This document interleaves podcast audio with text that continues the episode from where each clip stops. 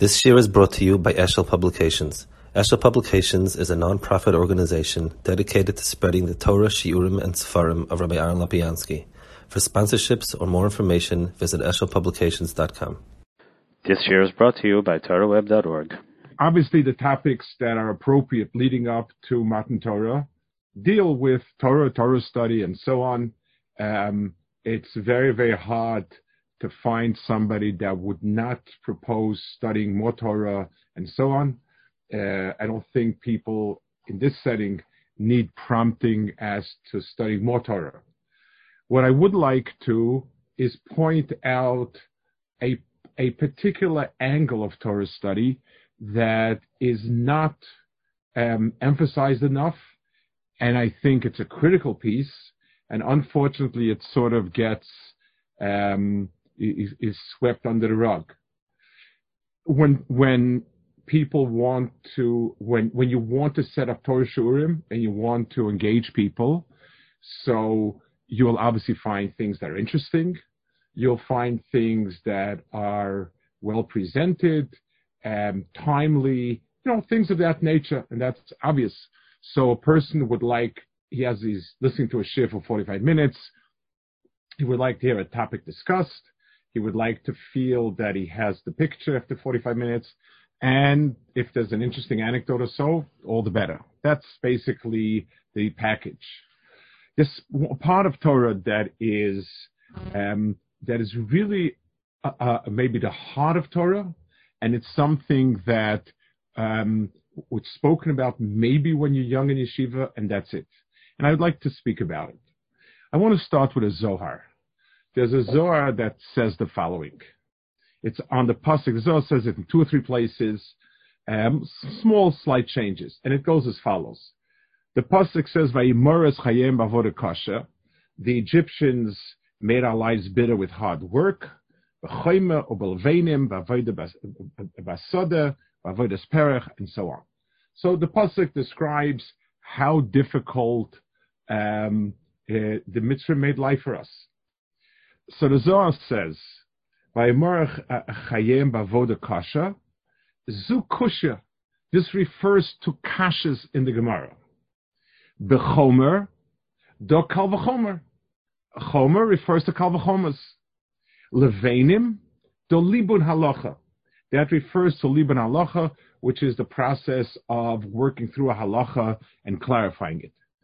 Avodah basada refers to brises, which the Gemara constantly brings in a brisa to either ask on the Mishnah to try to get the right pshat in the Mishnah, and so on.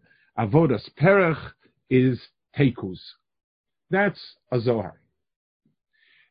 It, even for Rebbe Shmuel Shapiro, we would find it somewhat amusing. And what kind of takeoff is that from the pasuk? It seems like a random kind of playing with the words. Avodah kasha is kusha, chayma is kal v'chayma, levenim is libon halacha, avodah basar is brisa, avodah perach is teiku. What in the world are we talking about over here? What does it mean? What does it mean? What's it trying to say over here? That is something we need to puzzle over. So I want to start with a Tosefta in the Holos. The Tosefta says as follows. Rabbi Yeshua says, Hashone ve'eno amal, a person who learns and does not work hard. The word amal means hard drudge work. It's like labor. Amal describes hard physical labor. So if a person studies without amal, it's like somebody who plants but does not harvest. Halome Torah umeshakcha, someone who studies Torah and forgets it. Doma leisha she'ledes recover, it's like somebody who gives birth and God forbid buries the child. So the second half we understand. You had a resource. You had knowledge, you had Torah, and because you didn't do what it takes to retain it, it's no longer with you. So the mashal, as gruesome as it is, is understood, at least that part of the mashal. It's understood that you have something, unless you preserve it, it goes. So the effort put into preserving Torah is akin to keeping your child alive. You gave birth to Torah, you have Torah with you, do what it takes to keep it alive. Much easier to keep alive than to bring life, and so on. So the second half of that brisa, of that memory of Rabbi Yeshua, makes sense. The first one, that if somebody studies, but he doesn't work hard, he's like somebody who plants but doesn't harvest. Well, let me ask you another question. What about somebody that he's good at it? In other words, the second one says mishakra, he forgot it. It doesn't say what he didn't do, it just says he forgot it. So, okay, well, I get that. But the first one says he's studying, but he's not amal. He doesn't expend effort. So, I mean, let's say the guy's really bright. Yes, some people have to struggle. If I could understand that, it would say something about not getting it. But what about, but why speak about the amal, the work, without telling me if this person understood what about a whiz? And there's, you know, in every group there's a whiz, and you sit back and listen, or you look at a Gemara and you get it, and that's it. You walk away with it. And it's akin to somebody who plants but doesn't harvest. Why not? What happened? What does the amal do over here? So the topic that we want to focus on, the point is going to be something called Ameilus BaTorah.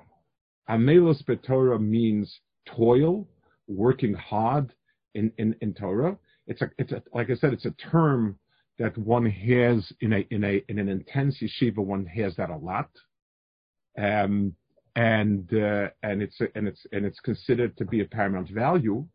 But as a young boy, the way you understand working hard is simply, if you don't understand, work hard at it. In other words, I'm teaching, you're sitting and listening. So if you're very, very bright, a kid that gets hundreds on his test. So it could be advanced calculus. If he got it, he got it. I don't have to tell, well, you should work harder. I should say you should work. You need to do what it takes to get it down. So I can't make a blanket statement in the nature of you have to work hard at it. As an experienced teacher, I could say, well, this is really hard material, and 96% of the guys don't get it unless they put in a few hours a day. That's a reasonable statement. But what if I'm not? By using the word Ameilus BaTorah, as a general statement of value, it means that for the person that it's easy, there's also a problem involved. Even for that brilliant person who sort of gets it down and gets it very easy, it's also lacking if there's no effort. What is that? Why is that in Torah that's lacking, and so on? So I want to try to a little bit. We'll try to explore this topic a bit and understand why it is that. That this concept of Ameilus and Yegiah are very vital in Torah, and it reflects a lot on a person's own self. HaKadosh Baruch Hu, the first crops that grew in the world were in Gan Eden. And until man sinned, it was fairly effortless.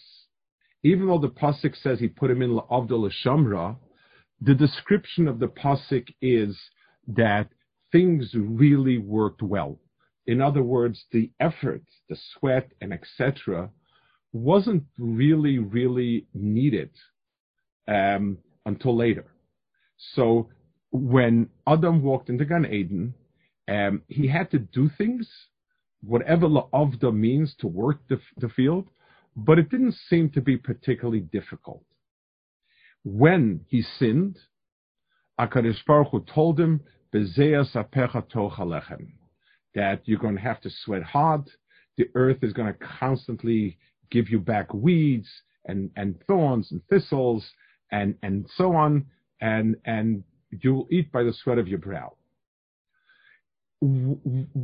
It means many things at many levels, but the overriding concept is that the Eitz HaDaas Tovera was something that was a mixture of good and bad. The Tov and Ra somehow commingled until it was one, it looked like one fruit on a tree. Eitz HaChaim was all good. Eitz HaDaas had this commingling of good and bad. And any given fruit had both elements mixed in an incredible way. Adam HaRishon, when he sinned by eating from that eitz, he now turned everything into a reflection of that.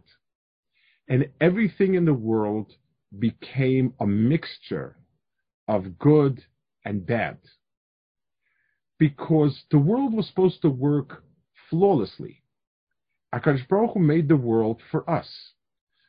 So we might need to do something, but you put a seed into the ground, and then you watch it grow, and that's the end of it. There wasn't supposed to be hard or difficult. And let's explain why. I'm personally not very gifted mechanically and handyman and so on. So the one thing I know is that when I try to close or open something and it goes hard, I'm making a mistake. It's not, and it's either not on the slide it's supposed to be on. It's something. It's not a window or door. It's supposed to open easily. If it's not opening easily, it's not in its hinge. It's not in its slot. Something's wrong over here. The world was there for us to grow food for us. So it's supposed to be good. It's supposed to go like a well-greased machine. Once Adam sinned, the world became a mixture of good and obstruction. The vast majority of the work that we put into growing something, we plant a seed, great. But 1 second, we have to plow because the ground is not 100% conducive to growing stuff. It's clogged, it's gummy, it's not porous enough, it's got rocks in it, and so on. My plants grow, so do the weeds, so do the ants, so do the animals come. I finally harvest it, and it's full of stuff that has to be cleared away. It's got to be. I've got to take out all the chaff and all the stuff around it to make it edible. That process is the result of having commingled good and bad in the world. It wasn't just you're going to have to work hard. We, so to speak, eat the fruits of our own deeds. We plunk the whole thing together. So imagine a little kid is playing with the dough that his mother made, and he puts all sorts of objects in it, and his mother bakes it, and she takes a look, and there's pennies there, and there's stuff like there. She'll tell him, listen, people have to eat it. You're going to have to go through it and take out everything you put into it. And it's difficult. That was the process of our chet. That's what was brought into it. It's very interesting if you ponder a little bit some of the Malachas of Shabbos. The general rule of the thumb about Malachas of Shabbos is that they are creative. They bring things into the world. It's a fairly, sort of a fairly loose, but it's in other words, I plant something, I harvest something, I weave something, I tailor something, and I sew something. These are all called creative work, and it more or less fits pretty well. There's one of the malachos that is not creating anything. and that is two or three malachas in the same kind. Borer, meraked, which means to sift. A person sifts flour on Shabbos. He's over meraked, borer. Those are the malachas that are of that ilk, which means to separate good from bad. Theoretically, I had a kilo of flour. I now have 3/4 of a kilo of flour and 1/4 of a kilo of chaff. I didn't make anything new, but I made it edible, because so long as it was commingled, it was not edible.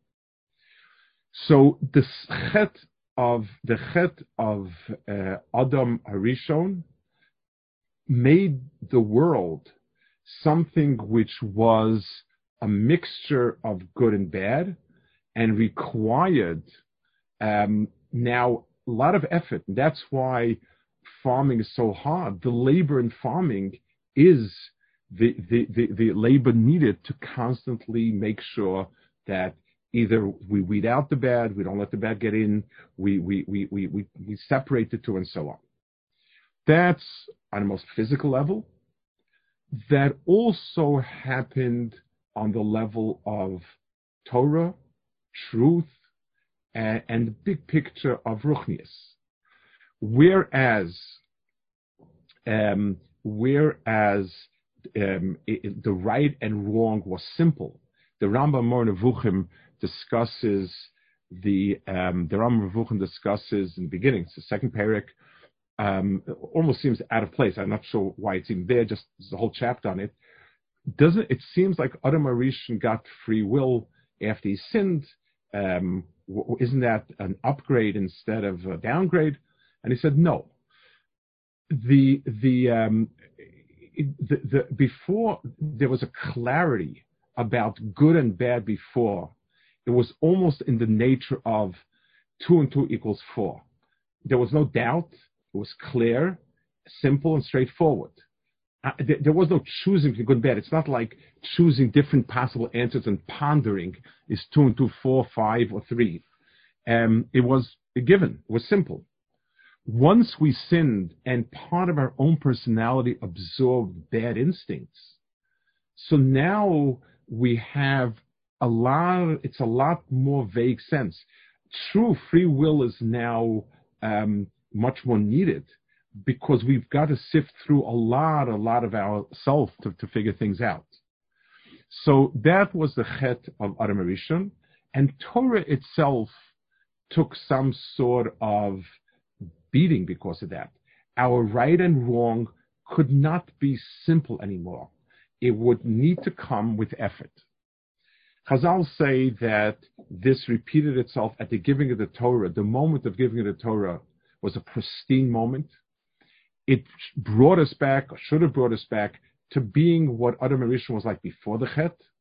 And as soon as we sinned, we were again caught up with that same issue.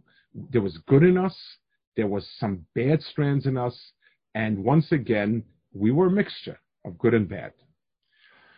It means that Torah could never, ever be really understood unless we work it through. And again, this is true on a few levels. It's true technically. Nothing will be clear and simple. Everything will come with a lack of clarity that needs to be worked through to get to the right answer. You can't just open up any sefer. There's no sefer you open up and say, okay, this is what you do. You need to work it out and work it through. This is true in the sense of in terms of knowing what to do, halacha, so to speak, and this is true in terms of knowing right and wrong, in terms of understanding what is appropriate, what's not appropriate, motivating a person. The whole, every single part of it is included in this. Let's go back a minute let's understand that Tosefta. Rabbi Yeshua said, a person who studies and does not have Ameilus It's like a person who plants but can't reap. That statement is so accurate because there is no one shot. If I toss in a few seeds, so if studying the material is the seed for the eventual halacha. It's the seed for knowing what's right and what's wrong. Unless you put the effort in, whether it's weeding, keeping out the bugs, trimming, whatever else goes into it, and you're not going to have a finished product. Maybe once upon a time before the chet, maybe that's all it needed was plunk a seed in, and that's it. I learned something. I instantly know what I'm supposed to do, and instantly it's clear to me that's what you're supposed to do. No longer. So a person who studies, if he doesn't put effort in, he will. It doesn't make a difference how bright you are, because it's not what you see at first glance. It never is what you see at first glance. And I was a young boy. I was learning by Reb Nochem. He was my Rebbe in the yeshiva, and he was world class gaon, and he was world renowned. The people came from all to learn by him. He asked a question in Shir says, and I jumped with an answer. And in middle of my saying whatever I was saying, I saw that the response wasn't going to be very good. And I immediately realized I made a mistake of some sort. And I said, oh, no, it's wrong. And he said, no, it's not wrong. You're wrong. You don't answer like that. You do not answer as soon as you have a question. Because you definitely don't have it right if that's how you answered. In other words, it takes thinking, mulling, sifting, re-asking, revisiting again and again and again. They say over about two famous farim. They say it about the Tzos and the Sivas, Tzos and the Shas. I'd say two different versions, but why one sefer was more popular than the other sefer? They're all classics, but one is a lot more. So he asked him, what do you do? And he said, I wake up at 4 a.m, and until 6 a.m, I write. He said, I wake up at 4 a.m, and I erase until 6 a.m. In other words, plowing through something again and again and again is the only assurance for possibly getting to the truth. I want to go back to that Zohar, which sounded so strange, and I want to try to understand. The Zohar is a sefer full of metaphor. That's what it is, and especially since we're at the cusp of Yom Hilul of Shem Yichoy, it's most fitting to try to understand it. What the Zohar is saying is remarkable. The process of hard work and labor is something that has an effect on a human being, a positive effect. People work hard, sweat. It works through a lot of things. Unfortunately, I always think that one of the most trefa words that that America invented, one of the real apikarsisha concepts is leisure. I mean, everybody has to rest, everybody has to catch their breath, everybody has to do this, that. But the sense of leisure, where a person should be doing nothing productive as an end in itself, is in my mind, it's a precursus. It goes against what a human being is. Human being is meant to be productive, and of course everybody needs. I certainly understand time out and so on, but that's what it is. It's a recess. It's not leisure as with a capital L. Work and sweat and effort and toil have a positive effect on a person. And in Mitzrayim, it was terrible, it was horrendous, but Chazal speak about it as a kor barzel, kor zohov, as a refinery, as a smelting ground. The work and the labor was crushing and crippling, but it brought out the best in Klal Yisrael. The topic for another time, but that's what it was. So the Zohar says, let me show you in Torah, there are processes that are akin to it. And I want to a little bit understand it. B'avoda kasha zu kushya. In other words, avoda kasha means it's not going smoothly. It's not straightforward. I mean, avoda, it's not kasha, is you start the pedal and it goes by itself. It goes on inertia, on momentum. But if it's uphill, if it's against something, when a person is learning and a kasha comes his way, that's the analogy in the world of Torah study to that type of item in physical work. Chomer is called the chomer. I'd like to understand that also. The chomer is what allows bricks to be laid in a stack. The way in which you can stack a brick is by putting some sort of glue in between, some sort of whatever they used, the chomer, the mortar, that was sort of a glue that kept it going, that kept the brick stacked exactly. A kal v'chomer allows you to stack halachas in a certain order, a hierarchy. The hierarchy becomes meaningful. If it's true for A, it must be true for B, C, and D. In other words, what allows a stacking of bricks physically should be equivalent to what allows a stacking of mitzvahs, halachas, conceptually. And that's why, so yes, it's a remez in the word, but it's not a silly play on words. It's kal v'chomer tells me a hierarchy, and I can pile up the halachas and say there are 10 degrees of tumah going from the bottom up, and each one is mochamer in a certain way, and so on. The levanim is libun halacha. Levanim are bricks. What's most important in a brick is an extremely accurate shape and size. The one thing that you can't work with are bricks that are misshaped, different shapes, different size.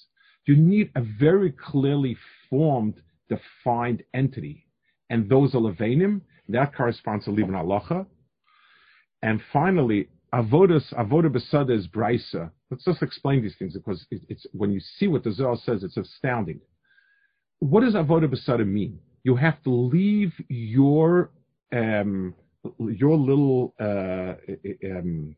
compound and go out and get something from outside. It's a bother, it's difficult, and so on. Brises were Mishnayos that were outside the canon. Rabbeinu HaKadosh had worked through the Mishnayos and he canonized a certain amount of Mishnayos. The other ones were not accurate enough, not clear enough. Rabbeinu HaKadosh left them outside. So Braisa is like Avodah B'Sada. And finally, Avodas Parach is Teiku. Avodas Parach means it's work that goes nowhere. Avodas Parach is defined halachically as telling your slave to bring you a cup of coffee and then spilling it out. A Teiku means we've asked a question. Where's the answer? A question is the tool. And Teiku says, we're stuck. That's Avodas Parach. So the Zohar Kodesh is found in Torah a parallel process to the different things that are considered difficult works there. And that's what the Zohar Kodesh is telling us. So, first point. In Torah, the Ameilus in Torah is the only thing that will give us something more accurate, something that I learned in very cursory. I could sit back, I could put my feet on the table and listen. It's a compliment to the speaker, but you don't get it. You can't pass halach on that. You haven't worked it through and gotten into the nitty gritty of it. That's one point. A second point about this is also in terms of transforming the person. The Malbim says the word Amol is used in the Torah the word Amol can mean hard labor. The word Amol also means Averis. It means wrongdoing. Lo hibit Avim b'Yaakov lo Amol b'Yisrael, Pasuk in Bamidbar. In Koheles, the word Amol constantly means it means things that are for no good reason. It's bad. It refers to kind of various wrongdoings and so on. The Malbim classifies the word Amol as meaning inner, as opposed to oven, which is the actual act of Avera. Amol is the inner desire to do bad, the inner feelings for bad, the inner bad thoughts, and so on. So Amol to oven are the thoughts and ideas versus the actual wrongdoing. Everyone understands that it's much harder to get out your bad attitude, understandings, feelings, drives than refraining from doing. A person can refrain from hurting somebody, but it's very hard to stop disliking somebody. I can refrain from doing X avera, Y avera, but it's very, very hard to stop craving those averas. So Amol represents averas of that nature. Usually in Hebrew, when you have a word with two meanings, many times it's an opposite meaning. And let's take one example, like shoresh. The word shoresh can mean to give roots to something, or lesharesh can mean to uproot, and so on. There are many words like that. Iker means the main thing, and akar means to uproot. The word amol, in its sense of being the inner bad, and the word amol in the sense of working hard and sweating and yigia and all of those things, I would say one affects the other. A person who's sitting and studying and things come easy to him, I don't think it has made a big difference in his personality. I don't think he's changed. A person who sweats, who rolls up his sleeve and has to sweat over everything he learns, I think that there's some real changes that happen to that person. There was a Yid in Yerushalayim. He was a Brest of a Chassid, and he must have passed away about 35 years ago. His name was Rabbi Shmuel Shapiro. I don't think anyone here heard of him. There are many Shapiros, and Rabbi Shapiro, son of Rachel, was most famous. Passed away recently. It was Rabbi Shmuel Shapiro. His name was Shmuel Shapiro, but in Brest of a circles, he was from the old Breslovers, the old school Breslovers. He was an Oved Hashem of the type that would daven until he collapsed. He knew no boundaries. Totally immersed in Avodas Hashem, and you know, that was his person. He was tzaddik of that type. He would learn, the thing that he learned most often was a perek in Shas called Yesh Nochlin, which deals with the nitty gritty of Yerusha, of giving over inheritance. It's a lot of details, complicated details, and the Rashbam, which is instead of Rashi, on that perek, is also long-winded, and it's real drudge work. And someone asked him, Reb Shmuel, why are you always liaishin ochlim with the Rashbam? Like, what's in it for you? And he said, I'll say it in Yiddish and then I'll translate it. Ich bin a schwarz Zellner. A schwarz Zellner means, I guess what we would call in English a grunt, a soldier who does the hardest, dirtiest work, the one that's like in the foxhole on the front line. In other words, he was saying, I choose for myself the most difficult of jobs. And the reason is because, and it was in line with his worldview, with his philosophy of changing yourself by working hard. He was an Oved, cold core, you know, he was total Oved Hashem. Like I said, he would dive until he would collapse. He had, you know, that was who he was. And that's where he found it in learning. It's something that, you know, when we would like to get into learning, when we want people to get into learning, and so on. So you obviously try to make things as user friendly as possible, and you try to make it as interesting as possible, and as what's the right word for it, sort of ready made as possible. And I understand that. I understand that that has its value and it's good. But if we want Torah to make a profound difference in our person, in line with what Chazal describe about a person who studies Torah, the key word is not listening to Shurim. The key word is not knowledge. The key word is amul.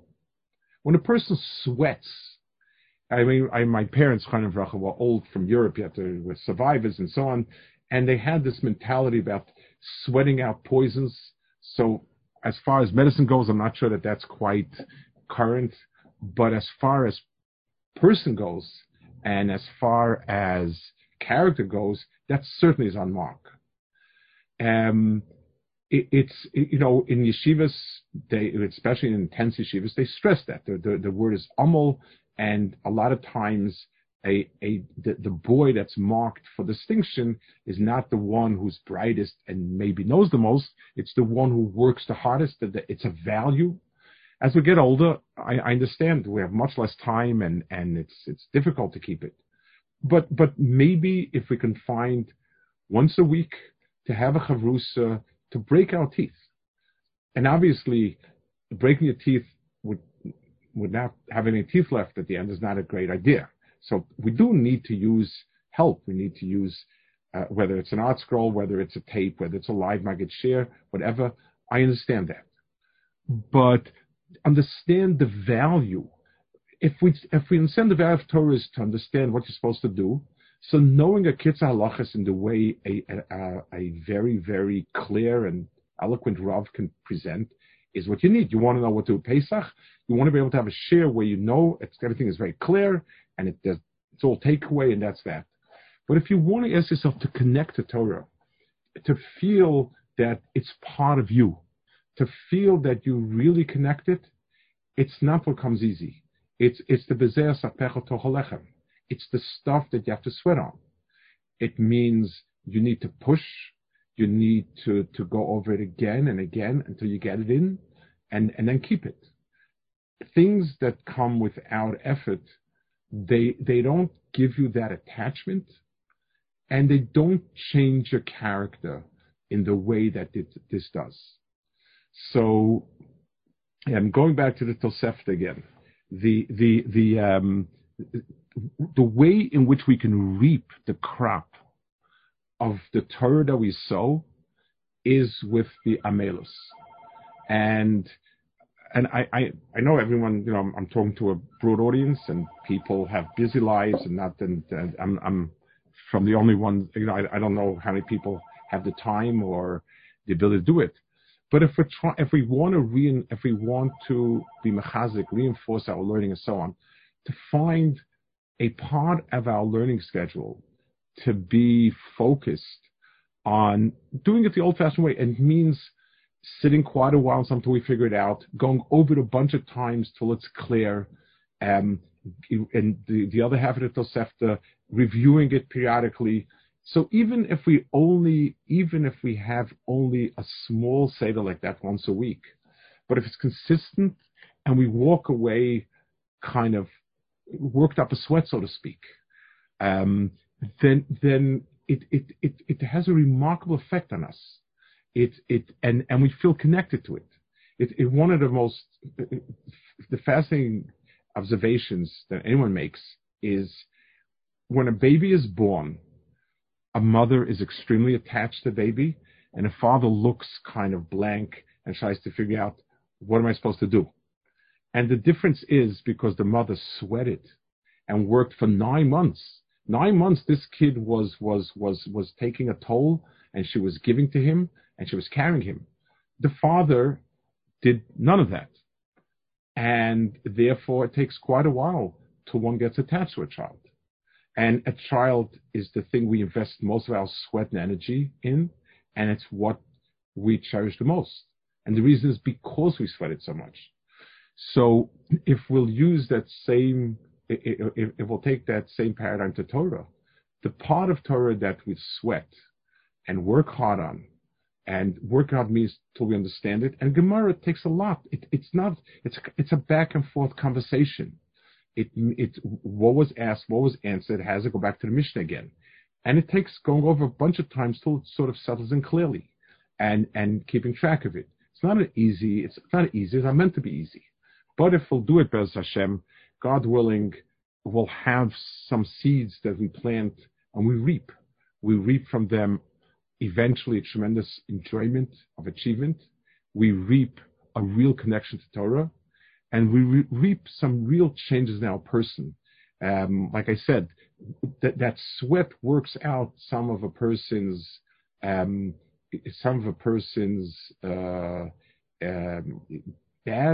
toxins on a character level. It's for sure true. When the Mishnah says Yigia Shneim Ashkachas Avom, so everyone sees the Der Haaretz part of the puzzle. In Torah, it also, but it has to be the Yigia. They're parallel. Tov Torah M'dechashi Yigia Shneim Ashkachas Avom means working both. If whatever time I study, I put in as much mental and emotional effort as I do at my profession, my job, then the two together is Mashkachas Avon, and Bezos Hashem will have a different connection to Torah and a great enjoyment on the accomplishment and achievements. Should be Zohar to Matan Torah and everything comes with it in Mr. Hashem.